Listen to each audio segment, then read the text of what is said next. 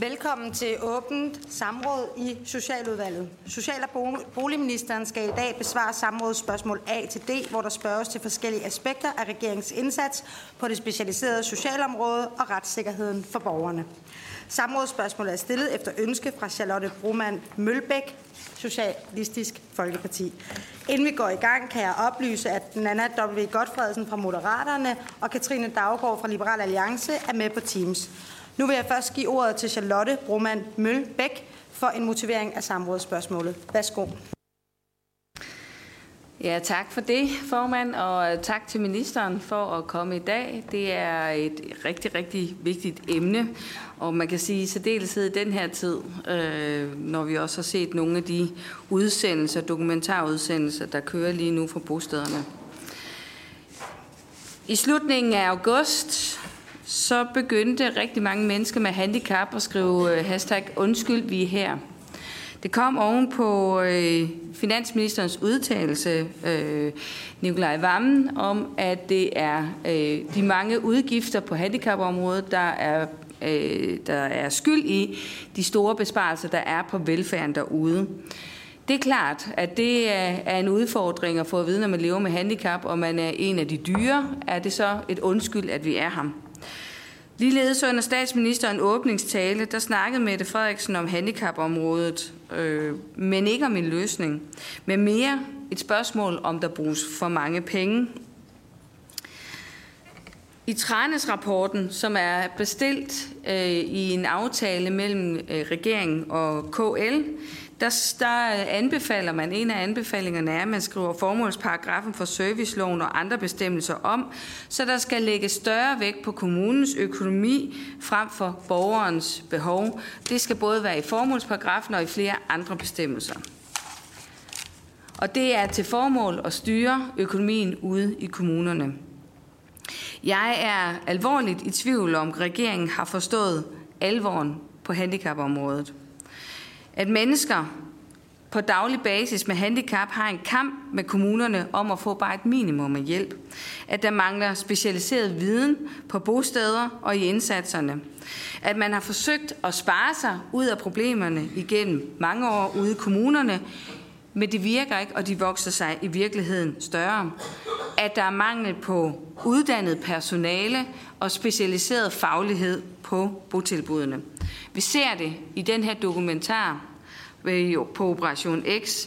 De billeder, tror jeg, brænder sig hårdt og dybt ind på os alle sammen.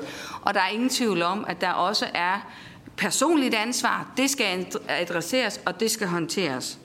Men i virkeligheden bliver det også billeder på, hvordan virkeligheden ser ud rigtig mange andre steder rundt omkring i landet, hvor en alt, alt for presset økonomi i kommunerne skaber masser af svigt, fordi vi ikke tager et nationalt ansvar.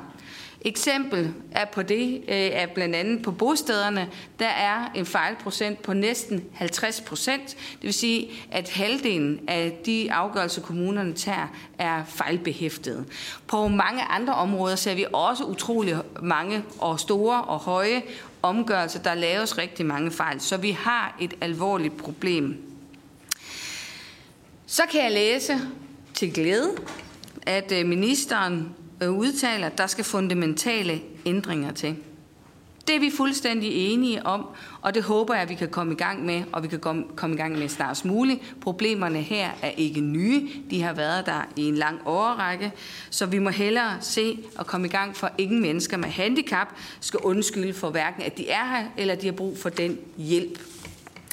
Og dermed vil jeg så læse øh, samrådsspørgsmålene op øh, til besvarelse. Samrådsspørgsmål A. Vil ministeren i et åbent samråd redegøre for, hvordan regeringen vil sikre, at man ikke igen utilsigtet kommer til at gøre borgere med handicap til syndebukke for udfordringerne i den kommunale økonomi og de samtlige, samtidige nedskæringer på normalområdet?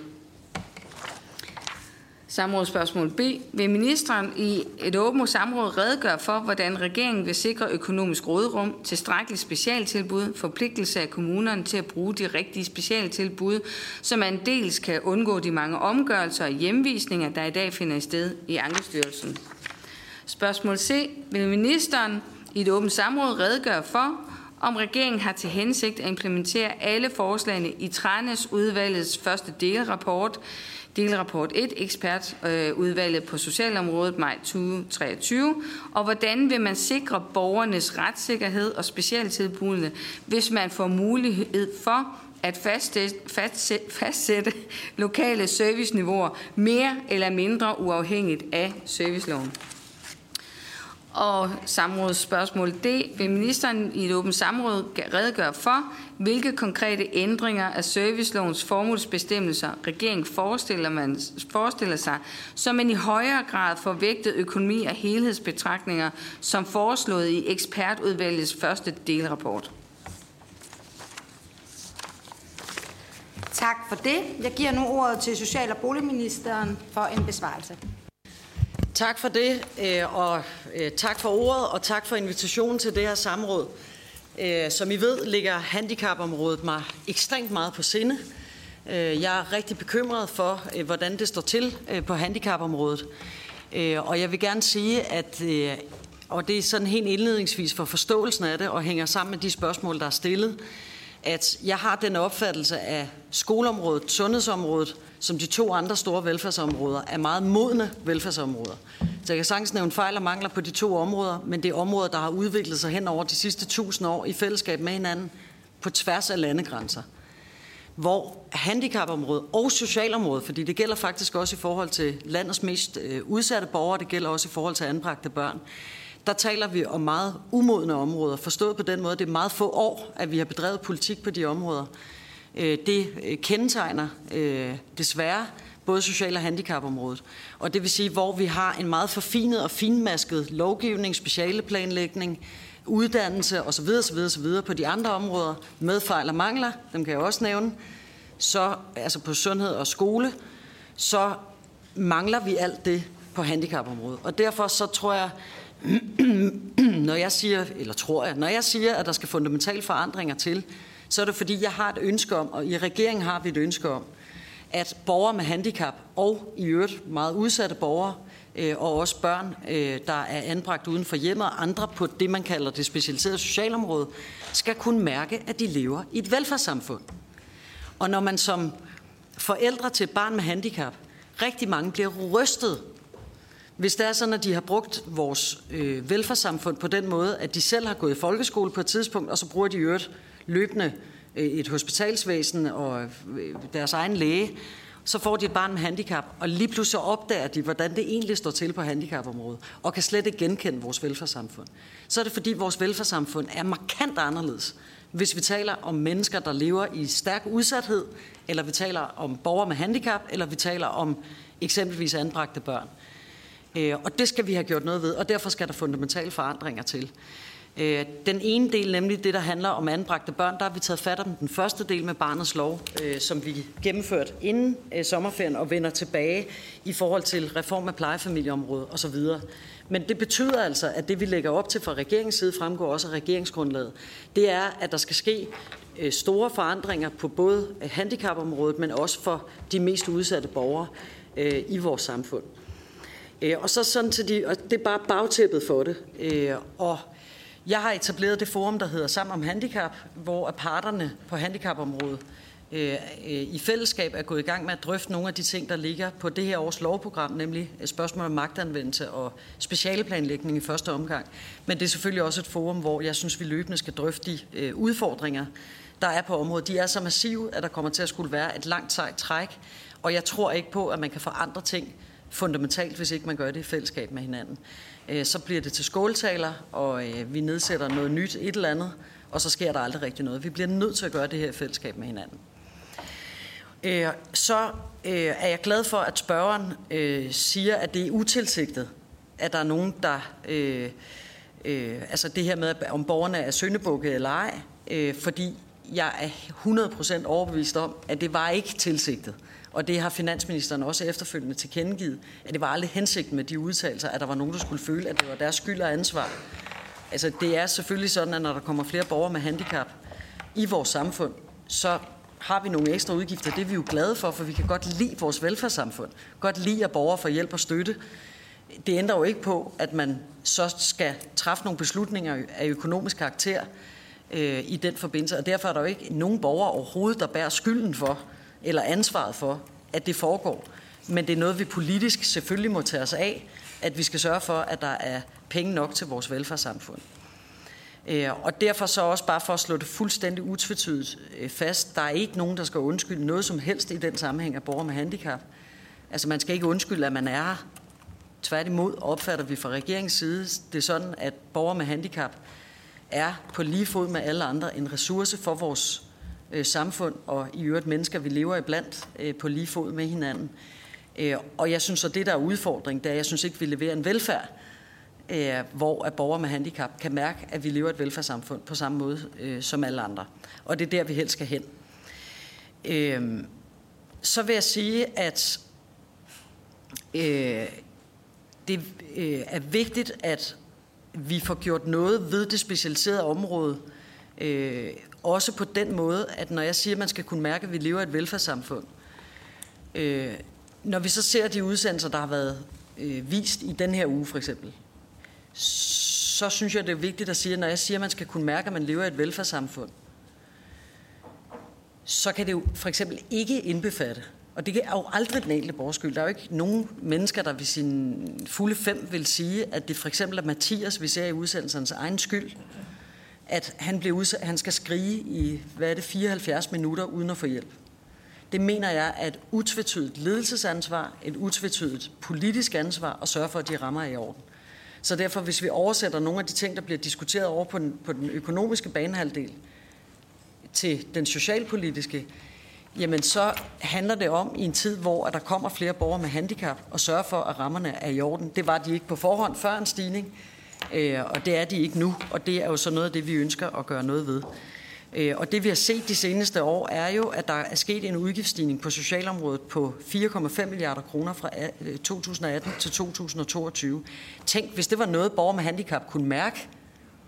Altså hvis de penge var kommet ud på en måde, sådan så at Mathias havde fået hjælp, da han havde behov for det, så ville jeg synes, det var de bedste penge, vi nogensinde havde betalt.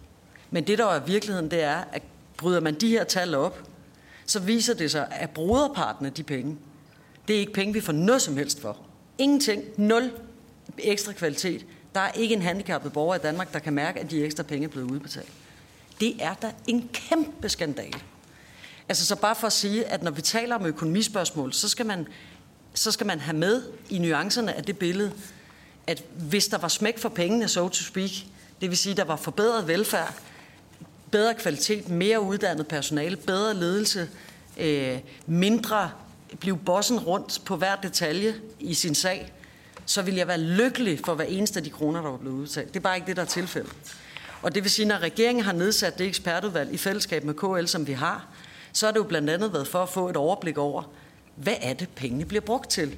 Fordi, hvordan kan det lade sig gøre, at vi på en og samme tid bruger vanvittigt mange flere penge, og det, som er borgernes oplevelse, det er, at de skal redegøre for nærmest hver eneste bøjet nikkel, de skal bruge, selvom de har ret til det ifølge serviceloven og at tingene i øvrigt bliver værre år for år. Hvordan kan de to ting være der samtidig? Og fundamentalt set er det jo det, vi har bedt om, at ekspertudvalget går ind og decifrerer, hvad er, det, der, hvad er det, der gør, at vi bruger så mange flere penge, uden at der er en kvalitetsstigning. Og jeg mener, at ekspertudvalget i den sammenhæng er kommet med nogle rigtig gode bud på det, blandt andet ved at give en redegørelse for, hvad er det, der stiger. Og her kan man jo se, at noget af det, der stiger, er øh, øh, bostederne, og det, at der er mangel på bosteder. Så øh, i forhold til spørgsmål B, øh, der spørges der til, hvordan regeringen vil sikre øh, økonom, øh, kommunernes økonomiske rådrum, og det vil jeg gerne gentage, at regeringen er optaget af kommunernes økonomi og ved godt, at økonomien er hårdspændt for øh, i år. Øh, og ved den seneste økonomiaftale, der øh, har øh, regeringen øh, og ved forslaget til finanslov er der samlet blevet givet et løft på ca. 2 milliarder kroner til den kommunale velfærd i 24. Øh, og i tillæg hertil, så har regeringen sammen med kommunerne i maj aftalt 1,5 milliard kroner i perioden 24-26, netop til den del, der vedrører det, som ekspertudvalget viser, nemlig at der er et problem med bostads- eller botilbudskapaciteten. Øh, og det skal selvfølgelig bidrage til, at vi faktisk får noget for de penge, i stedet for at borgerne med handicap oplever, at man ikke får noget for de penge. Så spørges der ind til, øh, øh, hvordan vi sørger for, at borgere, øh, der har meget komplekse behov, øh, og hvad gør vi ved? Altså har kommunerne den øh, viden, der skal til øh, på, de, på det område? Og det er desværre ikke altid tilfældet i dag. Øh, og derfor så vil regeringen skabe tryghed for mennesker med handicap, som har behov for de højt specialiserede tilbud ved at lave det, øh, der kaldes øh, specialeplanlægning.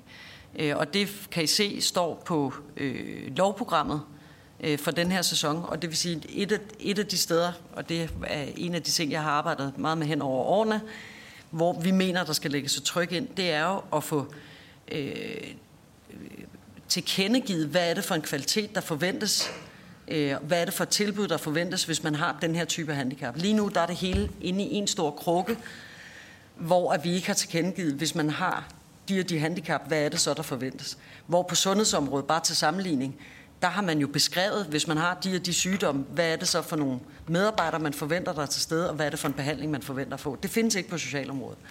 Og det er selvfølgelig noget af det, der kan bidrage til, at kvaliteten bliver forøget, og pengene faktisk bliver brugt på en måde, så borgerne kan mærke det. Øh, og det er jo sådan set hensigten med det hele. Så bliver der spurgt konkret ind til ekspertudvalget. Jeg har redegjort for, at jeg synes, at de har leveret et solidt stykke arbejde i forhold til at få et overblik over, hvad er det egentlig, vi bruger penge på. Øh, og I ved, at de kom med deres første delrapport i maj.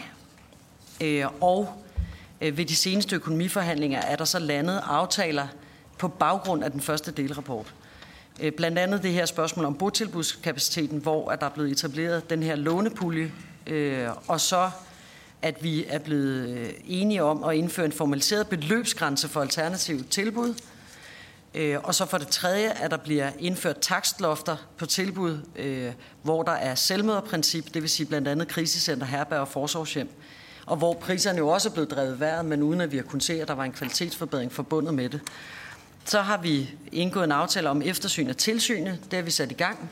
Det er noget, jeg selv er meget optaget af, fordi vi bruger rigtig mange penge på det. Øh, og som I kan se af de Operation X-udsendelser, der har været den her uge, så bliver de brødne kar ikke fundet af den vej. Så medarbejderne bruger vanvittigt meget tid på alt muligt tilsyns øh, fordi vi har sat dem til det, men uden at vi af den grund får fanget øh, de brødne kar, der er. Og som der var en, der sagde tidligere i dag i diskussionen om Operation X-udsendelserne, så er tilsynet fuldstændig afhængig af, at en ledelse er transparent. Og det er altså meget sjældent, at en ledelse siger til et tilsyn, super meget velkommen til jer, Øh, vores medarbejdere på det her sted sidder og ser Netflix tre timer ud af syv timers vagt. Det er ikke det første, lederne typisk siger, når tilsynet kommer på besøg. Ligesom at det er meget sjældent, kan jeg forestille mig, at en medarbejder fortsætter med at sidde og se Netflix-serier, når tilsynet er på besøg. Så vi skal virkelig passe på med at stikke hinanden blå i øjnene, og derfor er jeg glad for den del af aftalen. Så er der noget på bedre data, og det sidste, jeg vil sige om den aftale i forhold til ekspertudvalget, det er, at vi skal nytænke merudgiftsydelsen. Borgere med handicap hopper fra regning til regning, skal redegøre for alt, er altid tvivl om, at de kan få det dækket af kommunerne. Det går jo simpelthen ikke. Kommunerne bruger vanvittigt mange ressourcer på at administrere et system, der er på den måde. Det går ikke, hverken for kommunerne eller for, særligt ikke for borgerne. Og derfor er jeg glad for, at vi skal ind og kigge på en ny model for ekspertudvalget. Så skal det gøres klart, at der ikke er indgået en aftale om implementering af de pejlemærker, der ligger ude i fremtiden. Og det vil sige, at vi afventer nu anden delrapport, der er ikke indgået aftaler om at implementere de øh, pejlemærker. Øh, heller ikke om de lokale serviceniveauer, som spørgeren øh, er inde på. Og det skyldes blandt andet, at pejlemærkerne udgør ekspertudvalgets ambitioner på området, som grundet anbefalingernes forløbige karakter indgår i udvalgets videre arbejde. Og det vil sige, at regeringen og KL har aftalt at afvente ekspertudvalgets endelige rapport, og så drøfte de endelige anbefalinger. Og det vil sige, at nu arbejder ekspertudvalget, de kommer med noget, og efterfølgende tager henholdsvis K eller regeringen stilling til det, og efterfølgende snakker man med hinanden om det. Øhm, så øh, spørgsmål D. Øh, og nej, jeg bliver nok nødt til lige at tilføje, fordi det synes jeg også lå i det spørgsmål. Det er væsentligt at sige, at serviceniveauer kan jo ikke fravige loven. Altså loven er jo som loven er, så bare for at sige, at det, det der ligesom lægges op til med, så skulle man bare at kunne tilsidesætte serviceloven er det ene. Nej, altså lov er lov, og lov skal holdes. Og det vil sige, det, det ligger trods alt ikke til grund for det arbejde, der bliver lavet fra ekspertudvalget, at man så bare skal kunne fravige loven. Det er jo sådan set ikke, øh, det, det kan man ikke i et retssamfund. Nå, så er der det øh, spørgsmål D i forhold til servicelovens formålsbestemmelse, Øh, og øh, igen vil jeg slå fast, at øh, øh ekspertudvalget er vigtigt at skille fra regeringen, øh, forstået på den måde, at ekspertudvalget sidder og laver et stykke arbejde med anbefalinger øh, og pejlemærker, øh, og det vil vi tage en drøftelse af, når de ting øh, ligger. Øh, og indtil da, der vil jeg helst lade være med at begynde at gøre mig forestillinger om, hvad et ekspertudvalg, som ikke er en del af regeringen, øh, vil anbefale. Og jeg vil også derfor på den baggrund lade være med at spekulere i, hvordan vi så vil forholde os til, hvad et ekspertudvalg, der endnu ikke er kommet med noget, øh, hvordan vi så ligger os i forhold til det. Øhm, så hæfter jeg mig særligt ved, at det fremgår formålet med hjælpen, øh, det, det er at fremme den enkeltes mulighed for at udvikle sig og for at klare sig eller lette den daglige tilværelse og forbedre livskvaliteten. Det er det, der er formålet med øh, arbejdet på området. Øh, og de formål synes jeg faktisk er ret gode og positive, og det synes jeg skal ligge til grund også fremtidigt. Øh, så er det sådan, at hjælpen til retlægges på baggrund af en konkret og individuel vurdering af den enkelte persons behov og forudsætninger i samarbejde med den enkelte. Det er gode og nødvendige betragtninger. Og så er vi, tror jeg, hen ved den del, der handler om, at indimellem kan det virke meget langt fra den virkelighed, man oplever som borger. Og det vil sige, jeg kan godt forstå, at man indimellem læser det her, og så tænker, hvordan stemmer det så overens med, at vi har skulle sidde og øh, have godkendt hver enkelt regning. Så har vi fået nej, så skal vi anke det, så skal vi fremlægge nye regninger, og på den måde er det blevet ekstremt detaljstyret, og der kan jeg godt forstå, at man som borger føler, at man bliver jagtet fra tue til tue, øh, og det vil sige, når jeg læser op, hvad der egentlig er meningen med serviceloven, så synes jeg, der er meget langt til virkeligheden. Og der synes jeg, en af de forandringer, der skal laves omkring merudgifterne, hvor vi fjerner det her med, at man skal jagtes fra den ene regning til den anden, det synes jeg er så afgørende vigtigt. Nå, Øhm, jeg har fået rigtig mange personlige fortællinger fra borgere med handicap, eller fra pårørende til øh, borgere med handicap. Dem er jeg rigtig glad for og taknemmelig for, at man bliver ved med at blande sig i den offentlige debat. Som sagt synes jeg, der er meget lang vej igen øh, på handicapområdet. Der er blevet stillet fire spørgsmål her. Jeg synes næsten, at hver spørgsmålene kunne man bruge et helt samråd på. Så jeg beklager, at besvarelsen bliver lidt lang. Men når der stilles fire spørgsmål i rap på så vigtigt et område som det her, så kræver det også et ordentligt svar. Så tusind tak øh, for at have taget initiativ til det. Det glæder mig, at Folketingets partier er optaget af det her område, og selvfølgelig, at SF vælger at bruge tid på at, øh, at indkalde. Tak for det. Tak til Social- og Boligministeren. Jeg skal lige informere om, at Sara Emil Boring fra Socialdemokratiet, Mette Thiesen fra Dansk Folkeparti og Jenny Andresen fra Danmarksdemokraterne er lukket på Teams. Jeg giver nu spørgeren lejlighed til at stille et til to spørgsmål. Ja, tak for det og kommentarerne, og, øh, og muligvis kan det heller ikke rettes ind inden for, for, for to spørgsmål, men jeg skal gøre mit forsøg øh, fordi det er meget, vi er, vi er ude og, og snakke om. Jeg vil først og fremmest sige, at, at det er positivt, det lyder til, at regeringen gerne vil se på, at nogle af tilbudene skal være andre steder i kommunerne. Når vi kigger på en speciale planlægning og specialiserede indsatser, så skal man også kigge på, hvor er det muligt at opbygge den specialiserede, øh, de specialiserede tilbud, der i virkeligheden er behov for. Og i virkeligheden er det jo også noget af det, der skriger i øjnene på mig, når jeg ser den her dokumentar. Det er jo, hvor er den specialiserede viden, der skal sætte en ramme om gode tilbud, hvor man ved som medarbejder, hvordan man håndterer borgere, der har de her udfordringer, når de reagerer sådan, at de ved, hvis de får at vide, at de skal lade borgeren ligge alene og skrige, at så siger de nej, fordi de har en faglighed med sig. Så, så det, det, det arbejde ser vi meget frem til, og, og jeg synes, det er positivt. Jeg håber også snart, at vi bliver indkaldt til nogle forhandlinger på det. Vi har forsøgt det flere omgange i sidste periode, og, og det haster virkelig med, at vi kommer i gang med det her, så vi sikrer, at der er en specialiseret viden omkring de tilbud, borgerne får. Så øh, noterede jeg mig, at der var nogle kommentarer på ekspertudvalget og, og forskellige dele af det. Øhm, der er noget af det, de mindre dele, jeg også godt kan se noget positivt, eksempelvis noget med, med tilsynsdelen. Øh, man skal bare også være opmærksom på, at når vi giver de her lånemuligheder til kommunerne, ja, så er det muligt for kommunerne at oprette deres egne tilbud. Men så igen, er vi så sikre på, at det er det rette specialiserede tilbud? For vi kan altså se, at der er sket en ret stor afspecialisering af de tilbud, man har hjemtaget fra regionerne. Og, og, og i virkeligheden, så sker der jo det ude i kommuner, og jeg ved det, for jeg har selv siddet der, ikke af ond vilje, men af nødvendigheden. Altså tingene skal hænge sammen, pengene skal hænge sammen så kommer man til at lave samletilbud, hvor der ikke er den rigtige specialiserede faglighed til stede, og hvor man matcher borgergrupper, der ikke passer sammen. Så det kunne jeg godt tænke mig, at ministeren vil, vil uddybe øh, lidt mere af, hvordan de to ting i virkeligheden hænger sammen, og kan de hænge sammen. Øhm, I virkeligheden, så, øh, så mangler jeg også noget mere svar på, i forhold til nogle af de her helt specifikke ændringer, man, spørger, altså, man anbefaler i Tranes rapporten, som gælder økonomi versus borger.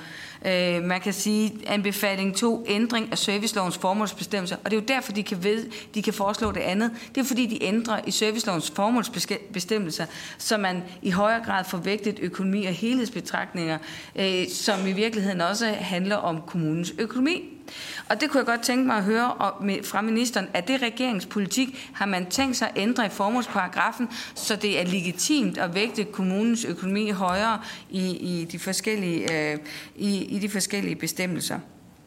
Øhm, den sidste ting, jeg, jeg, nej, to ting, undskyld formand, men det er, jeg kan godt tænke mig at høre ministeren om, hvad er det for nogle fundamentale ændringer, der er tale om, så vi kan blive mere kloge på, hvor det er, øh, ministeren og regeringen mener, vi skal hen. Og har regeringen tænkt sig at kompensere kommunerne for det, som man ret beset kan sige, er omkring en 3 milliarder, der mangler ude i kommunerne til at varetage de opgaver, der er for nuværende på handicapområdet. Tak. Så øh, vil jeg give ordet til ministeren. Tak for det. Jeg skribler og skribler for at være sikker på at få det hele med. Øh, altså som sagt vil jeg ikke foruddiskontere, hvad ekspertudvalget på et eller andet tidspunkt kommer med, og hvordan regeringen så vil forholde sig til det, som ekspertudvalget kommer med, når vi ikke ved, hvad det er. Så bare for at sige, at der kommer vi altså ikke rigtig videre. Altså fordi det er lidt svært at forholde sig til noget, som ikke er lavet færdigt. Øh, og dermed kan jeg jo ikke lægge heller en regeringslinje fast på noget, hvor vi ikke ved, hvordan det ser ud. Øh, så bare for at sige, det, det, det synes jeg bliver sådan underligt. Øh, hvis noget måske ser sådan her ud, hvordan vil I så måske forholde jer til det? Altså, så lad os endelig tage et samråd om det, når vi ved, hvordan tingene ser ud, og når regeringen har lagt sin øh, politik fast. Det tænker jeg er et bedre grundlag at diskutere det på. Øh, så øh, i forhold til det her med, altså, som jeg synes er nogle rigtig gode spørgsmål. Altså, det, altså på den ene side har det sådan, at man behøver ved Gud i himlen ikke at være uddannet socialpædagog for at regne ud, at det er en virkelig dårlig idé, at der er et menneske, der sidder og slår sig selv i hovedet så højt, at man kan høre det hen over sin Netflix at man så skal gøre noget ved det. Det behøver man overhovedet ikke at være uddannet for at vide. Øh, og man behøver heller ikke at vide det i forhold til, at mennesker skal ikke ligge og skrige i 74 minutter, uden at man går ind og bidrager til at trøste og berolige vedkommende. Det behøver man ikke nogen uddannelse for. Til gengæld er jeg så enig i det, SF's ordfører siger om, at hvis man har en faglighed, så er det nemmere at sige fra. Og hvis man har en faglighed, så er det også nemmere, at man i et, altså i blandt personalet på et sted har en fælles logik omkring, hvad er rigtigt og forkert. Og det er jo det, der sker på et lærerværelse. Det er jo, at fordi man har samme uddannelse, pædagoger eller lærere, øh, har flere med samme uddannelser, så har man også et fagligt fællesskab, der gør, at man løbende fagligt sparer om tingene, hvor man har et fælles fagligt fundament at stå på. Og min oplevelse er, og det drejer sig så i den grad ikke kun om Operation X-udsendelserne, fordi der mener jeg nok, at vi er så langt ude, at ligegyldigt om folk er uddannet eller ej, burde de sige fra. Øh, men i al almindelighed er min oplevelse på bostederne, kan se det på statistikken også, at uddannelsesniveauet er for lavt. Det vil sige, at man har for lidt fælles fundament. Og det er ikke for at sige, at man ikke som ufaglært kan levere et vanvittigt godt stykke relationsarbejde. Selvfølgelig kan man det. Vi har rigtig gode medarbejdere, der har været ansat i overvis, og som hver eneste dag gør tilværelsen bedre for de mennesker, de arbejder med. Men det er klart, at får man så det fælles sprog af at have fælles uddannelsesniveau, så kommer vi længere. Og derfor så har det været vigtigt for mig, og det har været vigtigt for regeringen, at vi får sat penge af til at løfte uddannelsesniveauet blandt de medarbejdere, der er. Så vi har altså ikke et ønske om at skifte alle mulige medarbejdere ud, der er der i dag, blev endelig hængende på nær dem, der ikke ved, at man skal lad være med at lade folk ligge og skrige 74 minutter. Der kan vi godt sige farvel og tobak. Øh, hvis det stod til mig, det bestemmer jeg jo ikke, men øh, det vil nok være min indstilling. Øh, men hvad angår øh, resten af dem, der arbejder i felten, bliv endelig hængende de gode medarbejdere, der er. Men lad os så fra politisk side tage stilling til, at der skal flere penge til, at man kan opkvalificere sig og få det fælles faglige niveau med de andre på sin arbejdsplads. Og det bliver en naturlig del af hverdagen, at man har det fælles faglige fundament at stå på. Så bliver der spurgt øh, det her med hjemtagelsen, og øh, hvordan opnår vi de rigtige speciale niveauer. Øh, jeg vil sige, det var ikke fordi, det var fryd og gammel, da det var i amterne. Men det er rigtigt, at der, øh, det er også min opfattelse, at der er sket en afspecialisering, siden man lagde det over i kommunerne, fordi at det så kommer Altså, og der, det er der jo både godt og skidt ved. Det er skidt på det, kan være skidt på det faglige indhold. Til gengæld så har borgeren nok en oplevelse af at kunne bo lidt tættere på deres familie, som var et af de problemer, der var dengang det lå i amterne, at man nogle gange blev tilbudt noget, der lå meget langt væk fra ens familie og omgangskreds. Øh, og det man så har tabt, det er muligvis det her med, at nogle af stederne bliver afspecialiseret, det, og det går ikke. Og jeg, jeg synes jo, at redskabet i den sammenhæng er det, som regeringen lægger op til med specialplanlægning. Altså fordi det er jo det, man gør på sundhedsområdet. Det er, at man siger, okay, det er kun Ride og Skyby, der kører den her specifikke type af behandling. Der er ikke andre dele af sundhedsvæsenet, der gør det, kun Ride og Skyby. Så er der andre ting, hvor det er 4-5-6 hospitaler, der kører det. Og så er der andre ting igen, der ligger i det meget mere nære sundhedsvæsen. Og jeg er faktisk ret misundelig på den måde at dele det op på. Og det er der, jeg mener, at vi mangler noget af den forfining, der er for for eksempel sundhedsvæsenet. At man kan sige, den her type af tilbud, de skal, de skal kun kunne køres nogle enkelte steder i landet. Vi kommer et stykke af vejen med VISO, men jeg synes ikke, vi kommer hele vejen. Jeg synes ikke, at vi har fået fat om det endnu.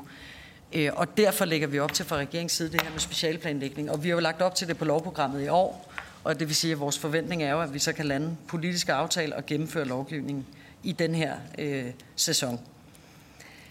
Øhm, og så vil jeg sige, hvad der i forhold til det her med, hvad er det for fundamentale ændringer? Altså, jeg har jo bedt sammen om handicap om at komme med nogle bud, det vil sige parterne på området. Øh, det er sådan, at der er blevet både talt og øh, budt ind i overvis, og derfor er der heldigvis rigtig meget at stå på. Øh, og nogle af de allerførste ting, som jeg allerede nu kan sige, at vi i hvert fald kommer til at lave øh, nogle store ændringer på, det er jo specialeplanen, som jeg mener er helt central for at få fat om kvaliteten. Øh, så er det spørgsmålet om magtanvendelse, øh, hvor at der både set med borgerbriller øh, og pårørendebriller er nogle rigtig store udfordringer, den måde lovgivningen er skruet sammen på i dag. Øh, så er der spørgsmålet om øh, hjælpemidler, som jo efter min mening, altså det er helt goddag mand økseskaft, den måde vi har fået organiseret det på. Øh, det skal vi nok have kigget på, også på tværs af ressort. Så derfor kan man sige, at de første ting, der ligger i pipeline, er jo de ting. Øh, og så er der blevet budt ind med rigtig mange andre ting, som jeg mener, vi så skal tage i den rækkefølge, de kommer ind. Men, men ja, vi ligger altså op til, at der skal ske store forandringer på området. Tak til ministeren. Jeg giver nu de øvrige udvalgsmedlemmer mulighed for at stille spørgsmål, og det betyder rigtig meget for jer, så der er rigtig mange, der har budt ind. Bare så I ved det og giver plads til hinanden. Vi uh, tager to spørgsmål. Jeg skal også svare kortere, sorry. Jamen, det er okay. Vi tager uh, to spørgsmål ad gangen. Vi starter med Victoria Velasquez fra Enhedslisten. Velasquez. tak for det. Mm, man kan ikke afvige, afvige fra loven i et retssamfund. Uh, og der er jeg enig med ministeren i at sige det. Det bare skal jo så bare, at det betyder, at vi ikke har et retssamfund for mennesker med handicap. Det viser omgørelsesprocenten tydeligt fra Ankestyrelsen. Det viser det tydeligt, når så mange oplever, at det de egentlig har lovkrav på, at det ikke finder sted. Øhm, ja, og at der hersker en fuldstændig uacceptabel mangel på retssikkerhed. Og det er blændende nødvendigt med en reform af området. Og øh, der kommer vi ikke uden om økonomi.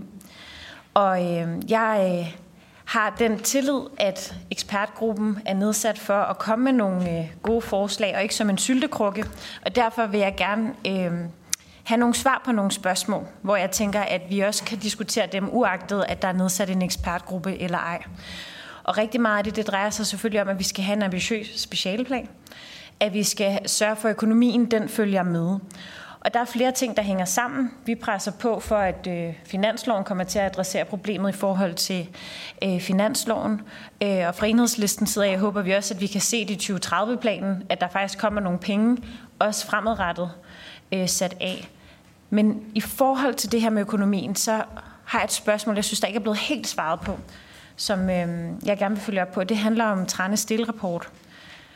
Vil ministeren tage de anbefalinger med sig, eller, eller ej?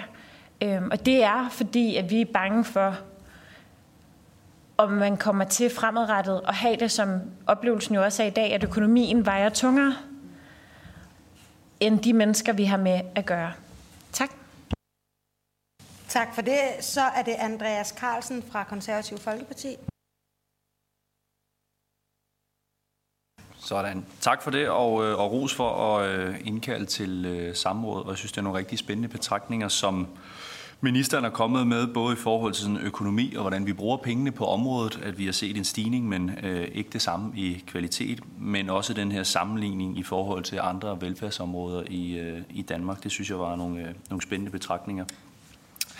Jeg vil godt spørge sådan lidt ind til øh, den helt generelle retssikkerhed og øh, værdighed for, for borgere med, øh, med handicap i vores land. Man siger jo, at man, øh, et, et samfund det skal ikke måles på, hvordan vi, vi behandler de, de stærke og de mest velstillede, men hvordan vi behandler dem, som der er, der er allermest øh, udfordret. Og ligesom jeg antager resten af, af mødet her, øh, deltagerne til mødet, så, øh, så tror jeg, at vi alle sammen har set TV2-dokumentaren Nødråb i natten og har set de her øh, fuldstændig forkastelige optagelser af det omsorgsvigt, der er, der er foregået. Og så er der jo nok den her tendens til, at, øh, at vi politikere vi straks kommer med, øh, med alverdens forslag til, hvilke regler vi skal indføre for at øh, forhindre, at det sker igen. Og det er jo sådan set politikere for, øh, for alle partier. Men samtidig så har vi jo også en, øh, en regering og et folketing, som der over en bred kamp ønsker øh, mindre byråkrati og færre regler. Øh, og nu har jeg set, at der er flere partier, som, som der har været ude, og, og herefter dokument, dokumentaren har været ude og sige, at der mangler flere penge til området. Og det, det skal jeg ikke sidde og udelukke. Der er jo flere steder på hele det specialiserede område, hvor vi tydeligt mangler penge. Men når vi ser dokumentaren, så er det jo altså ikke lige umiddelbart penge og personale, øh, der sådan, øh, i hvert fald for mit eget vedkommende, at det er det, øh, jeg synes, vi mangler. Det er sådan helt almindelig medmenneskelighed og kærlighed og omsorg. Og derfor så har jeg to spørgsmål, som jeg håber, at øh, jeg kan få besvaret fra ministeren på, på dagens samråd. Og det første, det er, hvad, hvad vil ministeren gøre for, for at øh, personale med så mangelfuld moral, som vi ser i udsendelsen, aldrig kommer til at arbejde med borgere på den måde igen? Og hvordan kan vi gøre det på en ubiokratisk måde, der ikke medfører mere, byråkrati, som vi jo alle sammen ønsker mindre af? Og så vil jeg høre øh, ministerens overvejelser om, hvordan vi sikrer os, at det her ikke, at det her det ikke bliver sådan en diskussion, der kører i et par dage eller et par uger, og så, øh, så bevilder vi nogle flere penge til det, og så, øh, så ser vi en ny lignende dokumentar om et års tid. Altså, hvordan får vi taget den her samfundsdiskussion af værdighed, og hvordan vi bruger pengene på, på det her område? Tak for ordet. Tak for det. Så er det ministeren. Altså, nu tager vi lige det sidste først, ikke? Altså jeg må bare sige, at nu er det vel 14 dages tid siden, tre uger siden, at regeringen fremlagde, at vi havde et ønske om at bruge flere penge på at uddanne personale på landets bosteder. Der var lige nøjagtigt nul medier, der interesserede sig for det. Nul medier. Øh, og medierne, de interesserer sig typisk for det, når de så selv har lavet en dokumentar. Altså så bare for at sige, øh, altså min interesse for området er uforandret. Øh, og det vil sige, øh, altså de resterende 364 dage, hvor medierne ikke gider beskæftige sig med det, der beskæftiger jeg mig med det alligevel. Så heldigvis, så det, at altså, om pressen laver noget på det eller ej, ændrer jo ikke på, at vi laver et stykke arbejde herinde. Øh, så er det rigtigt, at der er nogen, der ikke beskæftiger sig med meget, så meget med handicappolitik på Christiansborg, som får øjnene op for det, når der er de udsendelser. Og det er jo selvfølgelig meget rart. Men bare for at sige, at dem af os, der bruger vores hverdag på det, der, øh, der, der gør vi det altså uanset. og derfor behøver man ikke være så bekymret for, hvad der sker, når kameraet slukker. Fordi vi fortsætter derudad. Øh, så i forhold til, hvad, hvad jeg vil gøre for, at personalet har et, et, altså et anderledes menneskesyn. Altså et, så, så handler det jo, altså det man kan sige, det er, at det er jo et ledelsespørgsmål. Jeg, er jeg er faktisk meget enig i den del. Der er brug for flere penge til for eksempel efteruddannelse. Det har vi lige sat Vi har lige stået og præsenteret en aftale om det, øh, umiddelbart før det her samråd. Så jeg mener, at der er nogle steder, hvor der unægteligt er behov for flere penge. Derfor har vi sat dem af. Men jeg mener, når man zoomer ind på de her to udsendelser, altså, øh, så falder jeg jo i hvert fald over, at skatteyderne har betalt for, at der sidder et, noget personale og ser Netflix. Altså super spændende måde at bruge skatteydernes penge på, men det er sådan set meningen, at vedkommende skal være sammen med borgeren. Og det er jo, altså, så der, der mener jeg jo simpelthen, at der skal nogle redskaber til, der handler om ledelse, men, men i særdeleshed også, at der er et kollegie af medarbejdere, der gør præcis det, SF's ordfører sagde, at det er nemmere at sige fra over for, hvis man bliver pålagt noget bestemt fra sin ledelse. Det er nemmere at sige til ledelsen, hallo, der er ting, der er helt galt her. Det er nemmere at ringe på en whistleblower og sige, der foregår dit, du, dat, tage fat i tilsyn, gør alle mulige andre ting, hvis man har et fagligt fællesskab og et fagligt fælles fundament at stå på som kollegaer med hinanden. Kan vi så øh, garantere, at der aldrig vil være brødende kar? Det vil svare til at skulle sige, kan jeg garantere, at fordi vi har lavet en lovgivning, og i øvrigt har et fantastisk politi i Danmark, at der så ikke foregår overtrædelser af straffeloven? Nej, det kan jeg jo ikke. Og det har vi aldrig kunnet som samfund. Men vi kan gøre, altså, og kriminalitetsretten i Danmark er jo raslet ned. Og derfor ved vi, at vi kan gøre rigtig meget. Men at få det til at forsvinde, at der er mennesker, som aldrig burde arbejde med mennesker, det kan man kun komme tættere på ved, tror jeg, at skabe øh, bedre ledelse og bedre øh, uddannelse og, og, og selvfølgelig bedre rammer. Så, ja, jeg skal også lige svare på det andet, beklager. Øh, så bliver der spurgt om, øh, jeg vil gøre det, som ekspertudvalget kommer med nogle anbefalinger til, som de ikke er kommet med nogle anbefalinger til endnu. Altså, det, der bliver spurgt ind til, er nogle, nogle ting, som de ikke har lavet færdigt, jeg ved simpelthen ikke, hvordan jeg skulle kunne forholde mig til, at de kommer muligvis med noget på et tidspunkt, som ligger i omegnen af det her. Hvad synes du om det? Øh. Pas. Altså det kan jeg jo simpelthen ikke sige, for jeg, de er jo ikke kommet med anbefalinger nu. Jeg kan jo ikke forholde mig til nogle anbefalinger, der ikke er lavet færdigt. Og det vil sige, at jeg vil rigtig gerne forholde mig til anbefalingerne, når anbefalingerne er lavet. Lige nu ligger der nogle pejlemærker, øh, som ekspertudvalget arbejder med, så kommer de på et tidspunkt med nogle anbefalinger, som vi så på det tidspunkt som regering forholder os til. Så det kan jeg ikke forholde mig til endnu.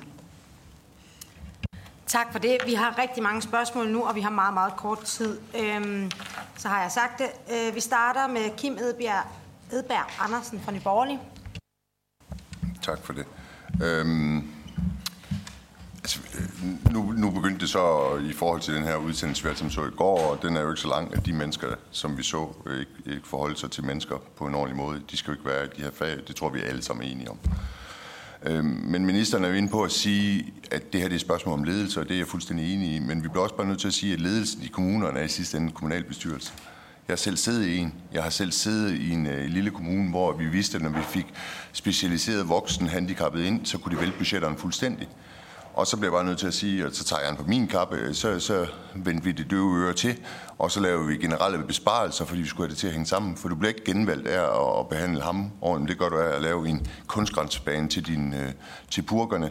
Og derfor så bliver jeg også nyborgerlig nødt til at sige, at nu når vi skal til at omkalfatre det her, ligesom, fordi vi ved, at der er en problemstilling, og det er jo stået på i overvis, det ved vi også, så er en løsning, eller ministeren og ministerne er enige i, at en løsning kunne være at tage, tage området væk fra kommunerne. Det kan godt være, at det skal ligge decentralt, så familien er tæt på.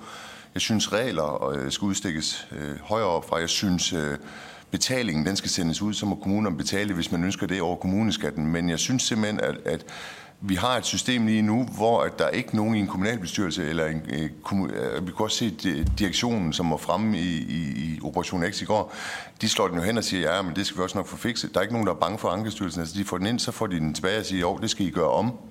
Og så sidder der et menneske i den anden ende, som får, hvis de er i stand til, med det handicap, de har, at gøre indsigelse, så kan de få det omstødt. Men hvis du er handicappet nok og ikke har nogen til at kæmpe din sag, så sker der ingenting. Øh, og, og der bliver jeg bare nødt til at sige, at jeg tror, at vi har i ønsket om, at der er en lokal nærhed, der tror jeg, at vi kommer til at ødelægge øh, muligheden for at lave et, et, et system, hvor man som handicappet ganske simpelthen har en ordentlighed, som er forbundet med, at det er alle, vi behandler lige øh, for loven. Der. Jeg synes, at kommunen, nogle af kommuneenhederne er for små. Øh, det bliver for styrt for os at lave de her bosteder. Så jeg fuldstændig enig i specialiseringen, fordi at øh, mange handicapområder er jo i sig selv så små, at specialiseringen vil jo gøre, at det bliver decentraliseret. Og der tror jeg, at regioner måske er en god øh, vej at gøre det på. Men jeg tror, at ledelsesansvaret bliver vi nødt til at løfte der lige, den der tand højere op i mellemlederen, som bare gør, hvad de får besked på i sidste ende af kommunalbestyrelsen. Jeg tror, kommunerne er dem, vi bliver nødt til at kigge på. De har svigtet på det her område, og de har gjort det i mange år, og de, jeg kunne fortsætte til ældreområdet, der har jeg lidt sammenholdning. Jeg synes, det måske er tiden, at, at vi så tager det her højere op, altså gør enhederne større, og i allerbedste fald sætter handicapområdet som helhed op direkte under Folketinget. Fordi så har vi heller ikke muligheden for som politikere kun at reagere på det, når det, vi kan komme ind i en breaking-bælge på et Operation X. Fordi virkeligheden er, at hvis Operation X ville, så kunne de lave det samme program i næste uge, og ugen efter, og ugen efter igen. Øh, du kan finde nogle steder hele vejen rundt. Altså, vi ved det jo alle sammen, os der er her. Så undskyld, men jeg snakker jo lige så meget som ministeren. Øh, jeg, jeg synes, det er hjerteskærende at se øh, programmet, at det så kom i går tilfældigt, for jeg synes faktisk, problemet med, med handicappets retssikkerhed bliver vi nødt til at tage seriøst, for vi behandler dem lidt som andenrangs borgere, og vores system er sat sådan sammen, at der er ikke nogen i, den, i, i kommunerne, der, der behøver at være frygt at få, få en, en dårlig beslutning imod sig, fordi så får de bare besked på at lave den om. Der er ingen konsekvens, der er ingen bøde, der er ingen fyresedler, der er ingenting. Og så er det svært at have en retssikkerhed som den svageste part i det her. Så det synes jeg, vi fortjener. Så er ministeren enig i, at vi måske skal kigge på og, og få løftet det her op. Og så må vi jo sende regninger nu til kommunerne, eller allerbedst bare øh, gøre det helt centralt for. Tak. Jeg skal gøre opmærksom på, at vi er maks presset på tid. Men nu er det Annie Mathisen fra Venstre.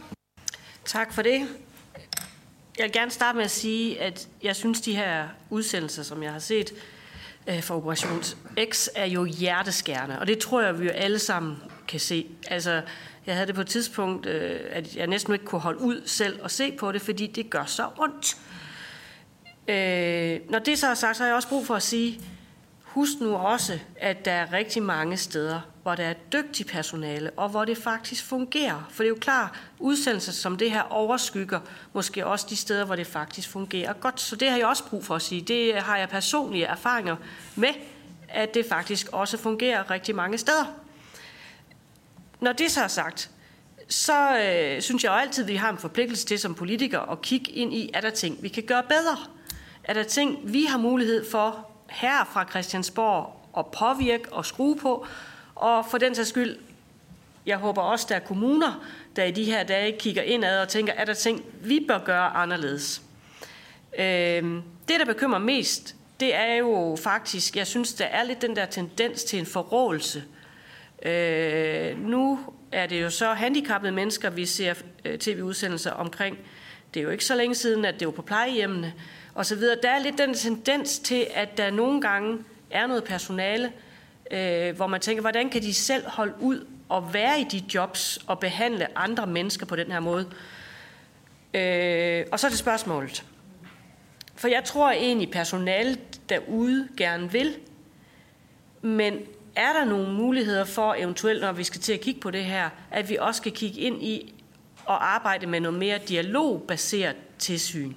Altså, hvor man kobler noget service sammen med tilsynet. Altså, det er fint nok at lave kontroller og tjek, men jeg tror da i bund og grund, at de kontroller i hvert fald både for ledelsen, men måske også for personalet, ville være givet bedre ud, hvis man fornemmede, at når tilsynsmyndighederne var gået, at man tænkte, nu bliver vi selv klogere, nu ved vi, hvad vi skal gøre næste gang, hvor vi står i den her situation. Så blot et kort spørgsmål omkring, tænker ministeren også, at måske mere dialogbaseret tilsyn kunne være lidt en vej at gå? Tak. Tak. Ministeren. Tak for det. Øhm, det første spørgsmål, Kim Edeberg øh, stiller, det er spørgsmålet om, øh, hvorvidt at det ligger på det rigtige forvaltningsmæssige niveau. Og nu har jeg siddet i Folketinget længe nok til, at jeg havde faktisk været her allerede på det tidspunkt ret lang tid, da der blev indgået en aftale om kommunalreform.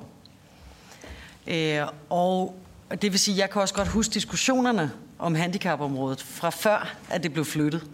Og indimellem, der kommer vi til at glorificere, hvordan det var dengang. Fordi der var nogle ting, de kunne dengang, som vi ikke kan i dag. Til gengæld var der også nogle andre ting, man ikke kunne Altså for eksempel så sammenhængen mellem det, der hedder paragraf 107-tilbud, som dengang lå i kommunerne, og så paragraf 108-tilbud, som lå i amterne. De, der, der blev borgerne kastebold. Altså, og det på ulykkelig vis, ikke? Og øh, det vil sige, at der var nogle strukturelle, fundamentale problemer dengang også.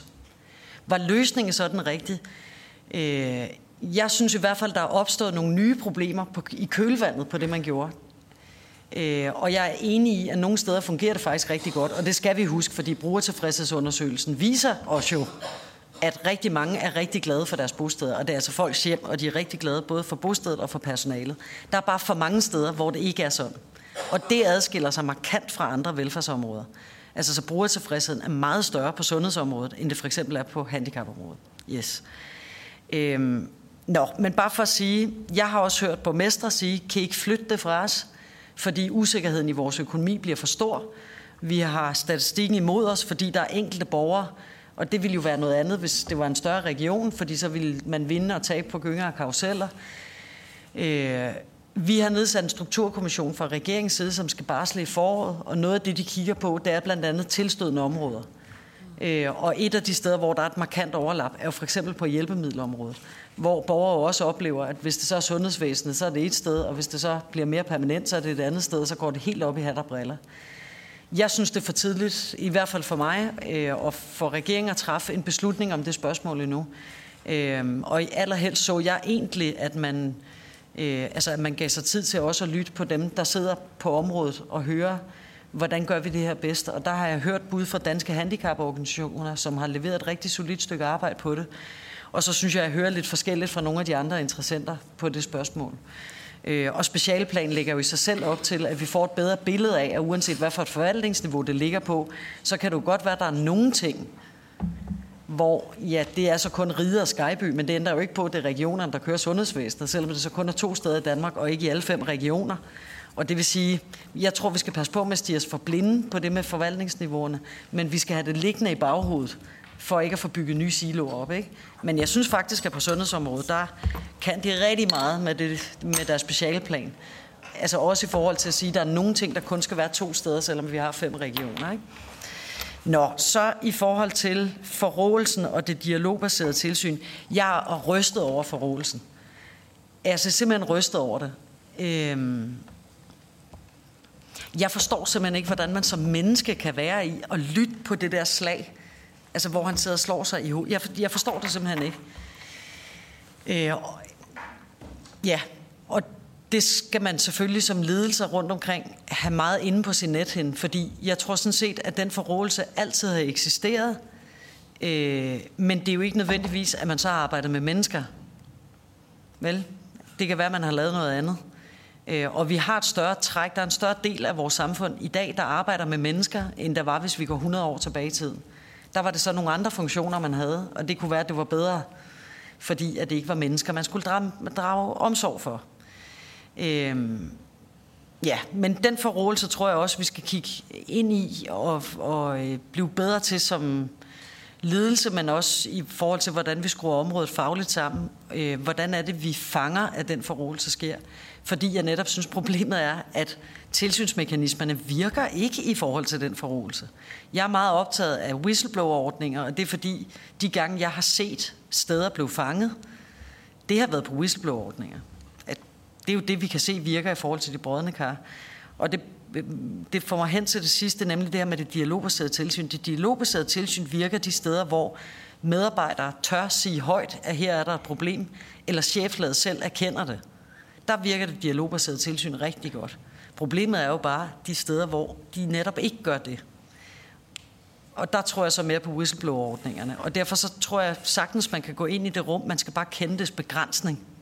Og begrænsning er det dialogbaserede tilsyn, eller tilsyn i det hele taget, fanger aldrig de værste eksempler. Det, der tror jeg, der skal noget andet til. Tak. Så har vi to øh, korte spørgsmål. Øh, det første er fra Charlotte Broman Mølbæk, SF. Ja, tak. Jeg prøver lige en gang til. Nu har jeg spurgt et par gange, og Victoria Veleskes har også øh, øh, spurgt til. Øh, og det er faktisk samrådsspørgsmålene C og D, der vedrører sig to konkrete anbefalinger fra Tranes-rapporten. Anbefaling 1. Øget mulighed for at fastsætte lokale serviceniveau. Det vil sige, så kan man jo vælge, hvis vi har en ringe økonomi, eller politikerne synes, vi skal nedjustere området, så kan man sætte den der. Anbefaling 2, det er at ændre formåls paragrafen, så at den kommunale økonomi er mere legitim og øh, vægte ind i en visitation. Det er det, jeg ønsker at høre fra ministeren, om det er regeringsplan, at man vil køre videre med de to konkrete anbefalinger, vi har lige nu og her. Det er utrolig vigtigt. Det andet spørgsmål, øh, det er, nu nævnte ministeren selv visum, og noget af det, som Øh, ministeren sikkert har hørt alle øh, handicaporganisationerne i talesæt, det er udfordringen i visitation. For sådan som det er nu, så kan kommunen med fordel spare i hver enkelt sagsbehandling det kæder jeg sammen med de meget høje omgørelsesprocenter, øh, der er, og fejl, der er i sagsbehandlingen ude i kommunen, fordi man kan spare på den enkelte borger. Så har ministeren tænkt sig at lave visitationen om til fordel for borgeren med større vægt på specialiseret viden, og at man så skal acceptere det, øh, øh, visorapporten anbefaler, og ikke bare lægge øh, visorapporten i skuffen? Så er det Katrine Daggaard fra Liberal Alliance. Jo tak, og tak til øh, fru Møllebæk for at rejse det her enormt øh, vigtige øh, emne. Også tak til ministeren for at øh, redegøre for, øh, hvor stor en reform øh, ministeren mener, der er brug for på det her område. Øh, jeg kunne i den forbindelse godt tænke mig at høre, øh, Trænesudvalget øh, skriver jo også sort på hvidt, at vi faktisk har meget lidt viden om, hvad pengene overhovedet bliver brugt på.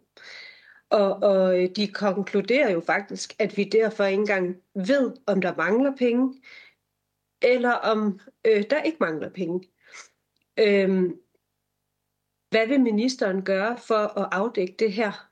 Øh, fordi vi mener jo i Liberal Alliance, at øh, det er fuldstændig afgørende og nødvendigt, at vi får en gennemsigtig økonomi i kommunerne, hvor både indirekte og direkte udgifter øh, øh, bliver talt med, øh, og, og simpelthen at man stiller de samme øh, af, øh, regnskabskrav til en kommune, som man vil gøre til enhver anden øh, privat virksomhed. Øh, fordi ellers så ved vi jo netop ikke, hvad pengene bliver brugt til. Man kan også se i kommunernes indkøb, kontrakter, opfølgning osv., øh, at, at øh, der er ret meget, øh, kommunerne godt kan lære her, og dermed også masser af penge, man kan bruge bedre. Øhm, så kunne ministeren svare på, hvorfor man i, i, i den her aftale med KL så har valgt at, at gøre de her nye bosteder øh, til kommunale bosteder. Når nu der også står i, i, øh, i tallene, at de private faktisk leverer øh, bedre produkt til pengene, øh, selvom de endda har med øh, den aller sværeste borgergruppe at gøre.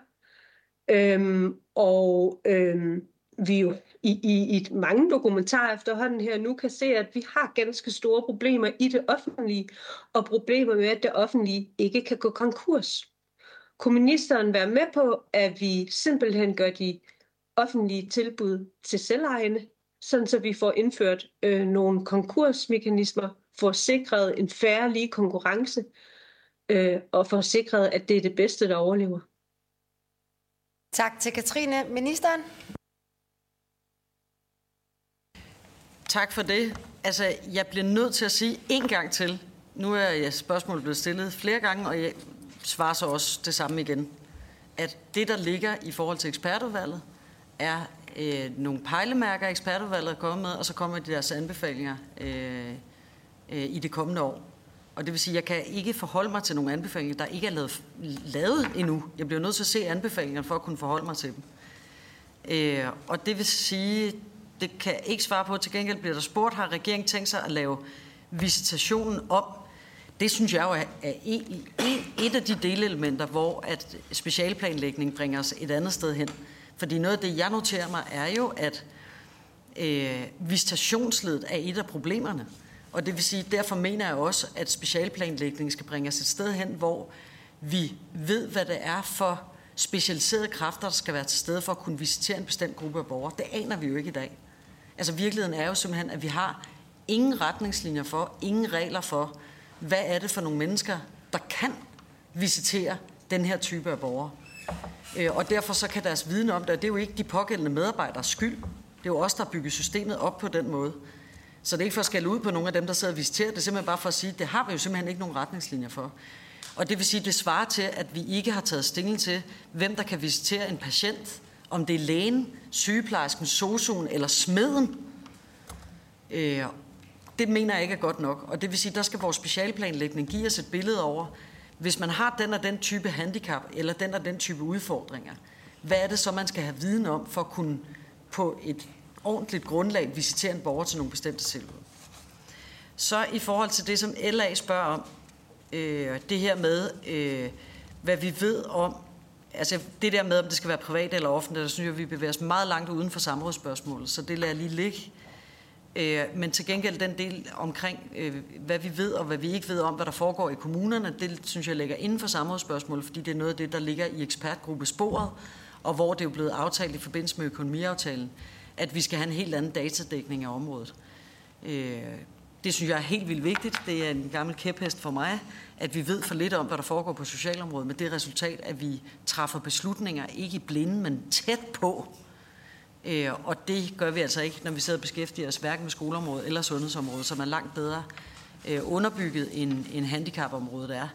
Øh, og derfor ved vi bogstaveligt talt heller ikke, om de penge, vi bruger ekstra på området, nogensinde kommer borgerne til gavn, eller om det kommer alt muligt andet til gavn, systemerne eller et eller andet andet, som slet ikke er det, vi gerne vil bruge penge på. Vi ved det simpelthen på rigtig store områder ikke, og det vil sige, der kan vi jo så tage for pålydende, at hvis man som borger oplever, at servicen ikke bliver bedre, og vi bruger flere, jamen så er der jo et eller andet, der er jo simpelthen et eller andet mismatch i det, vi gør. Men ja til, at vi skal datadække bedre. Tak for det. Tiden øh, er gået, men øh, jeg giver lige spørgeren mulighed for en afrunding. Det er jeg meget glad for. Tak for det, også selvom vi er nået et stykke over. Og heldigvis så skal vi jo snart have et samråd igen, i hvert fald i forbindelse med, med den her dokumentar og på bostederne og, og vilkårene. Og muligvis skal vi også øh, overveje, om vi skal indkalde igen i det her spørgsmål. Øh, for, for jeg føler mig ikke tilfredsstillet i svarene på spørgsmål. Altså, jeg hører ministeren øh, Øh, forholde sig til faktisk alle de andre anbefalinger, der er i den her delrapport, udover de to første. Jo, lige præcis den med magtanvendelse, den med bosteder. Altså mange af de anbefalinger, der ligger dernede, har ministeren forholdt sig til, men de to, der ligger i samrådsspørgsmålet, som jeg synes er de mest afgørende for handicapområdet, har vi ikke hørt. Så, øh, så det skal jeg lige overveje, hvad vi ellers gør. Men der udover. så vil jeg også rose ministeren for øh, den indsigt og indlevelse, som jeg også ved, ministeren har for det her område. Og, øh, og, og det, det lover i hvert fald godt. Øh, jeg håber så bare også, at vi kan omsætte de gode intentioner og tanker og indsigter ind i det, der kan ændre det her system. Og det ændrer vi ikke fra den ene dag til den anden, men vi bliver nødt til at ændre det for, at, at borgerne får det bedre. Man kan se det på så mange områder. Øh, en, øh, i en levundersøgelse af øh, en organisation for, øh, for borgere, der bor på botilbud, der har godt 700 pårørende svaret, at de oplever faldende kvalitet, faglighed, færre uddannede medarbejdere, markant mindre hjælp til den enkelte, forringelser med store negative konsekvenser for beboerne. Omkring 40 procent mener, at øh, konfliktniveauet og utrygheden er stigende det er et billede på, at det her det er ikke kun de to eksempler, vi har set, som har sin helt egen øh, udfordring. Der skal, der skal uden tvivl gøres noget ved det i de to eksempler. Men vi har en generel udfordring med kvalitet, fordi vi økonomisk set har underprioriteret det.